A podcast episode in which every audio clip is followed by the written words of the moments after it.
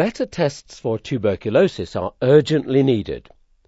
That's according to experts who met recently in Porto, Portugal.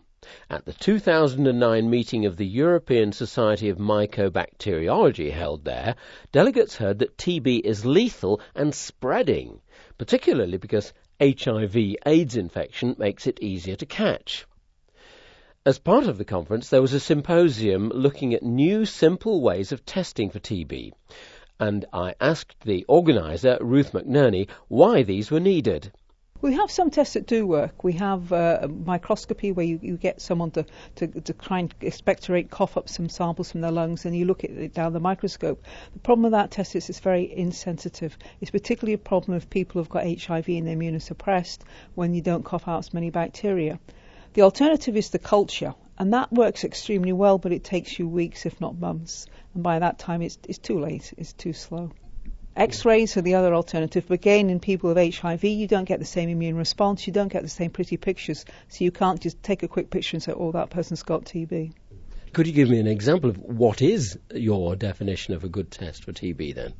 Well, we want a test that can be used uh, outside of a laboratory. We want a test that can be used by a health worker or anyone with a little bit of training, a little bit of knowledge, so you can go into a community. It'd be fantastic if it didn't use electricity, and you can actually go into a village in Africa or India, or even in an airport in the UK, and do the test and say, "Oh, I think you've got TB. Please come along and get some further testing done." And why is there a big need for this? The biggest need is, is that if we don't detect who's got TB, they get sicker and sicker. But probably more importantly is that they're transmitting TB to other people. It's very infectious. If when people with TB cough or they sneeze, or even sometimes when they talk, they can be transmitting the bacteria into the air, and other people can um, breathe in the bacteria, and that's how they become infected. Now, you're from the symposium now. You've heard it all. You've heard what everybody had to say pull out of it, will you please, for me, one of these tests that, that you think is promising? Well, there's, there's some exciting stuff going on. One of the new areas that we're working in now is looking at volatiles. These are these are molecules that are given off, uh, and they're the things that cause things to smell. So in a way, we're trying to use artificial noses to see if we can detect TB through artificial nose smelling. It's interesting. In in ancient Greek times, they used to detect TB by throwing samples on the fires and say, "Oh, that's a nasty smell. You've probably got TB." We can't smell them ourselves. TB is infectious. We'd, we'd catch TB if we start going around sniffing a lot. But we think there are, are ways we may be able to capture this with new technology that's coming out of the some of the bioterrorism stuff. They've got these new gadgets that will detect things in airports like drugs or like explosives. Let's see if those apparatus can be used to detect TB. Meanwhile, sputum is used for test purposes. What's available there? Because this can be more widely done. Yes, there are there are some advances now. We're changing the way microscopes work. We used to use uh, what we call a Ziehl-Neelsen. It's a very old-fashioned and light microscope. Now we're starting to use fluorescence. It used to be that fluorescence was very expensive because the bulbs didn't last very long. But now with LED technology, the simple technology you have on your alarm clock anywhere, LED microscopes are much cheaper to run. The bulbs don't blow up in your face. And we're now just experimenting to see exactly which is the best microscope to use. You can actually convert the old fashioned microscopes into LED microscopes, and they're much easier to use and much easier to spot the TB. Are there other ways available potentially? There's a, yes, there's a new molecular test out. It won't be point of care. You can't take it into the community, but you can do it in a very simple lab. And that's just been launched by a big American company called Cepheid. And that you take a sample, put it into a cassette, you shake it around, stick it in the machine and press a button. In about two hours, it will give you an answer whether you've got TB or not. And also, what's exciting is it will tell you whether you've got resistance to one of the major drugs or not. TB you treat with about five drugs, um, and it will tell you with one of the major drugs if there's resistance. And that's exciting.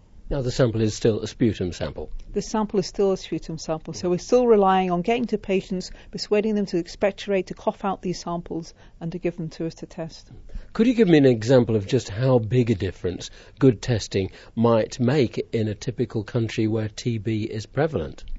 I think it will make all the difference. Um, we can give you an example, perhaps from the UK, though, where there was a there was an incident in a school in Leicestershire, in Leicester, where uh, one of the pupils had TB and it wasn't detected. He never had a TB test. They didn't suspect TB.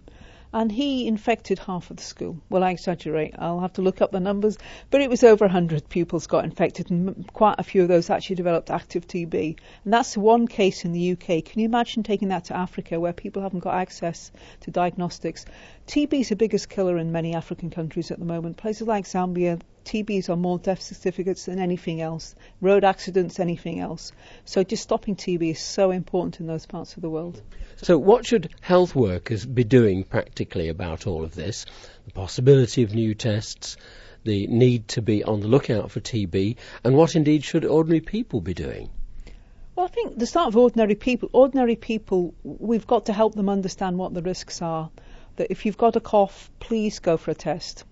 Um, don't put it off. Don't wait until you get sicker and sicker. Please go for a test. Don't be ashamed if you've got TB. Millions of other people have got TB in the world. It's not a problem. We can solve it. You know, drugs are there. It can be treated. But the quicker you get tested, the less chance it is it's going to spread around the rest of your family, the rest of your friends, or your workmates. For health workers, it's just keep on going. It, it's. I know you're overworked. I know everyone's so busy. Uh, there's so much to do. But again, the quicker we get people tested, the, the quicker we get people onto those drugs, then the quicker the problem will be solved. And we can solve it if we're ambitious enough. That was Ruth McNerney of the London School of Hygiene and Tropical Medicine, organiser of a special symposium on point of care tests for tuberculosis held recently in Porto, Portugal. For audio news from the London School, I'm Peter Goodwin.